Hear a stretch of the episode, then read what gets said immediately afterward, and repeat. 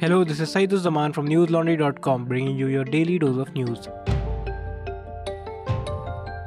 Today is Wednesday, the 26th of July.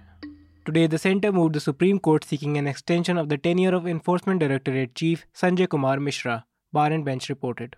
Earlier this month, the top court had directed Mishra to quit as director of the ED on 31st of July. A bench of Justices B.R. Gavai, Vikram Nath, and Sanjay Karol had ruled that the two extensions granted to him in November 2021 and November 2022 were illegal. Today, Solicitor General Tushar Mehta requested that a bench presided by Gavai quickly hear a plea for a review of the ruling. The court decided to hear the matter at 3:30 p.m. on Thursday. Mishra was appointed as the ED chief in 2018 for a set term of 2 years. He then received 3 one-year extensions beginning in 2020. The Supreme Court had then instructed the government to not prolong Mishra's term beyond September 2021. But despite the ruling, the government introduced two ordinances to ensure that directors of the Enforcement Directorate and Central Bureau of Investigation could have tenures of up to five years. As a result, Mishra was able to continue for another year. The tenure of the 1984 batch Indian Revenue Service officer was once more extended by the government in November 2022 for a year. The government's notice had stated that he would hold the position until November 18, 2023. When questioned about the decision to grant him the third extension, the centre had said that the extension was necessary due to an impending review by the FATF, an anti terror financing agency. Listeners, the devastation after torrential rains this year has been the worst in Himachal Pradesh, with many pointing to the costs of careless construction. More than a hundred dead, thousands stranded, properties mangled, and damaged to the tune of 8,000 crore rupees as per official estimates.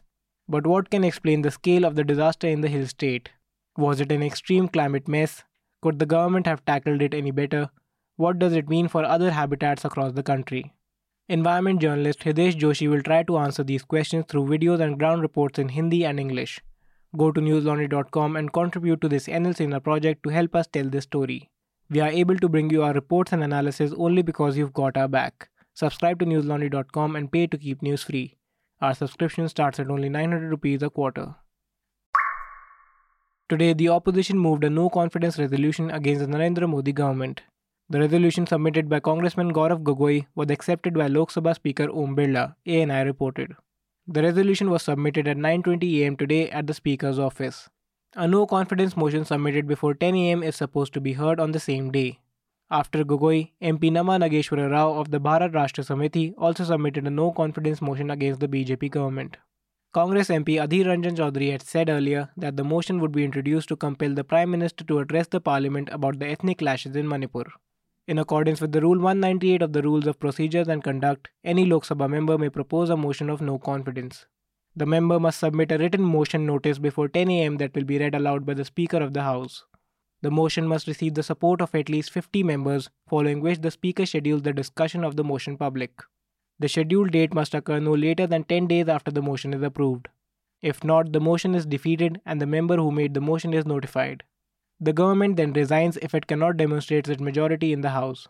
Since the monsoon session started on 20th of July, there have been numerous interruptions in the parliamentary proceedings, with opposition parties demanding that Prime Minister Modi address the parliament about the situation in Manipur.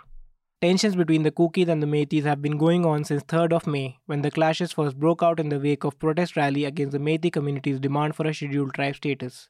A recent viral video of two Kuki women being paraded naked woke up the people to the dire realities of the situation in Manipur, with questions being raised on the actions of the BJP-led state and central governments. Today, the Supreme Court revived the plea of the Gyanvapi panel, which it had inadvertently disposed of on 24th of July while staying the ASI work on the mosque premises. A bench of Chief Justice D.Y. Chandrachud, Justices J.B. Pardiwala and Manoj Mishra took note of the submissions of senior advocate Huzaifa Ahmadi, who represented the Committee of Management Anjuman Intizamiya of the Gyanvapi Mosque. Ahmadi said that the main plea had been dismissed by the court during the last hearing, not the interim plea that sought to halt the ASI work.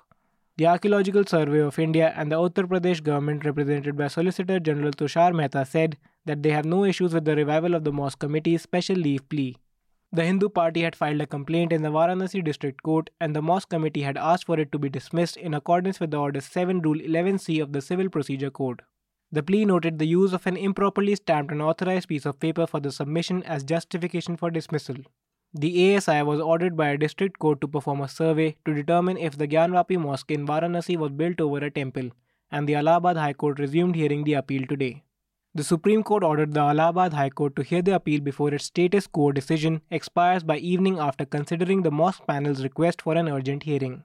Earlier, a Varanasi court had ordered the ASI to conduct the assessment, including excavations where necessary, to ascertain whether the mosque was erected on top of a previous temple location. In the Kangpokpi district of Manipur, two security force buses carrying troops were set on fire by a mob, PTI reported today. There were no casualties noted. On Tuesday night, while the buses were leaving for Dimapur, the incident happened on the way in Sapormeina.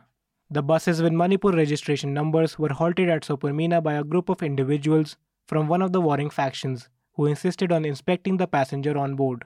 Some of them set the bus on fire. Till now, nearly 142 people have died in the continued violence in Manipur. Listeners, the News Laundry team is in Manipur with our reporters Pratik Goyal and Shivnarayan Rajpurohit and producer Priyali Dhingra on the ground. This has been possible because of your contributions to our NL Sena project. The first story is out titled Cops Said It Would Be War If We Go to Find Them. In Imphal, families wait for two teens, dead or alive. The story details how in Manipur, two 17 year old Meitei students went missing near an area dominated by another community. They are feared dead, but the cops say that their bodies can't be traced. After meeting the two families at the spot and their homes all within a 2 km radius in Imphal West, News Laundry visited the Imphal West police station where they were told the teenagers are feared dead. However, police say that the death can't be verified. You can read the rest of the report on our website. We are able to bring you our reports and analysis only because you've got our back. Subscribe to newslaundry.com and pay to keep news free. One of the world's longest serving leaders, Hun Sen, the Prime Minister of Cambodia, has declared that he will step down. He will be succeeded by his son Hun Manet on August 10th, BBC reported. The former Khmer Rouge cadre has been in charge of the country since 1985. He has been accused of suppressing freedom of speech, outlawing the opposition, and eliminating all rivals to his authority, AFP reported. The news of Hun Sen stepping down came three days after his party once again won every seat in a non competitive election. The Cambodian People's Party declared victory in the election on Sunday with no meaningful opposition. It secured 82% of the vote, paving the way for a dynastic succession to his eldest son. Some even liken the CPP regime to North Korea. Hun Sen first signaled this transition of power in 2021. Hun Manet, his eldest son, has long been prepared for the position and was previously the head of the Royal Cambodian Army. That's all the news we have for you today. Have a good day or a good night depending on where you're listening from. See you tomorrow.